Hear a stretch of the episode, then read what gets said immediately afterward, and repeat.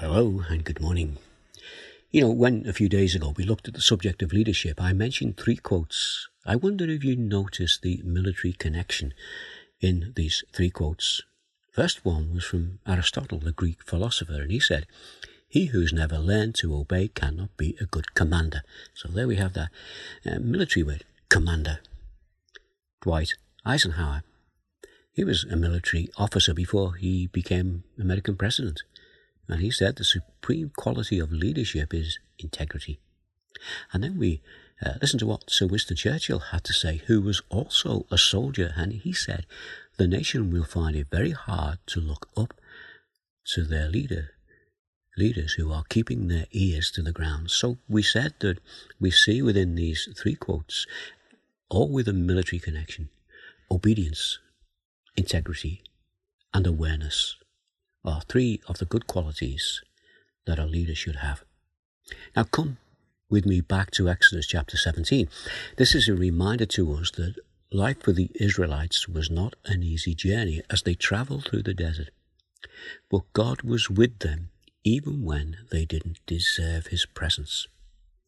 Now, at this point in Exodus 17, they came under an attack from the Amalekites, and this was before they reached Canaan. And here we have the military connection. Exodus 17, verse 9. Moses said to Joshua, Choose some of our men and go out and fight the Amalekites tomorrow. I will stand on top of the hill with the staff of God in my hands. You know, Moses called for Joshua. And then he gave Joshua the authority and the responsibility to choose the men who would go and do battle with the Amalekites. See, Joshua is emerging as a leader. And in that chapter, verse 10, so Joshua fought the Amalekites as Moses had ordered. What are we learning this morning? We're learning this. We're learning that Joshua obeyed Moses. Joshua led the fighting men, and Joshua trusted in Moses to call on the Lord for help, and he trusted that the Lord would help them. You know, after they won the battle, God spoke to Moses, and in that same chapter 17, verse 14, this is what we read. Then the Lord said to Moses, Write this on a scroll as something to be remembered, and make sure that Joshua hears it. That's good, isn't it? Later, God also said this, and we read this in Numbers chapter 27, verse 18. So the Lord said to Moses, Take Joshua, son of Nun, a man with whom is the spirit of leadership, and lay your hands on him.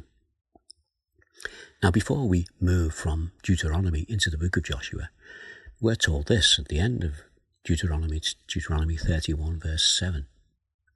And we read, then Moses summoned Joshua and said to him in the presence of all Israel, Be strong and courageous, for you must go with this people into the land that the Lord swore to their ancestors to give them, and you must divide it among them as their inheritance. You know, this is the task that the Lord has been preparing Joshua for. Let's just pray.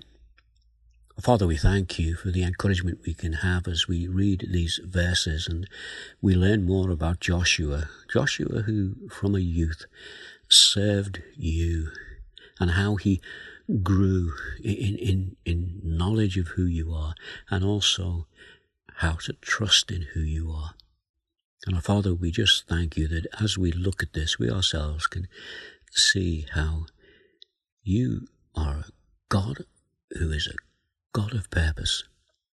And you are a God who guides, a God who teaches, and a God who leads. And our Father, we thank you for those who you have brought to the fore to be our leaders in this our day. As we go forward in your name and in the name of Jesus, we ask it. Amen. Just a few more thoughts for us there uh, to take away with us as we go through this day. So may God continue to bless you. Take care. Bye now.